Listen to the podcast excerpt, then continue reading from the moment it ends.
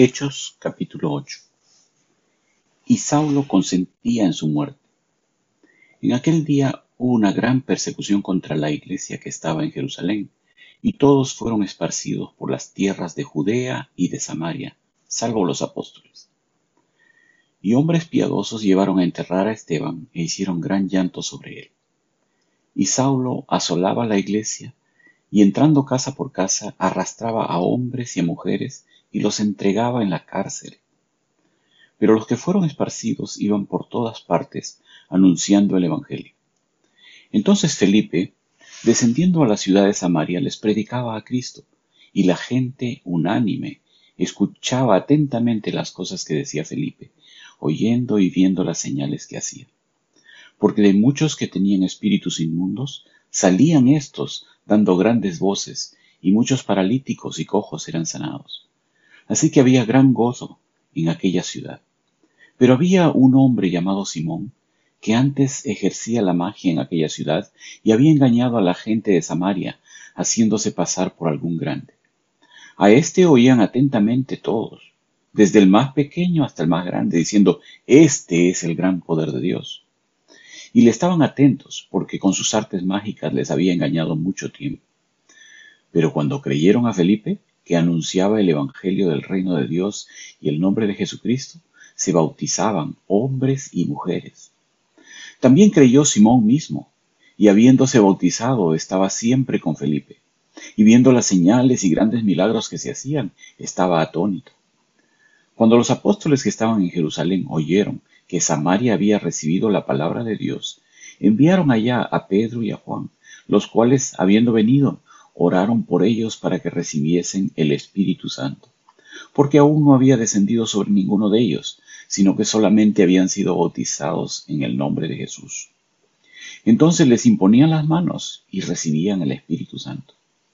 Cuando vio Simón que por la imposición de las manos de los apóstoles se daba el Espíritu Santo, les ofreció dinero, diciendo, Dadme también a mí este poder, para que cualquiera a quien yo impusiere las manos reciba el Espíritu Santo. Entonces Pedro le dijo, tu dinero perezca contigo, porque has pensado que el don de Dios se obtiene con dinero. No tienes tú parte ni suerte en este asunto, porque tu corazón no es recto delante de Dios. Arrepiéntete, pues, de esta tu maldad y ruega a Dios si quizás te sea perdonado el pensamiento de tu corazón. Porque en hiel de amargura y en prisión de maldad veo que estás.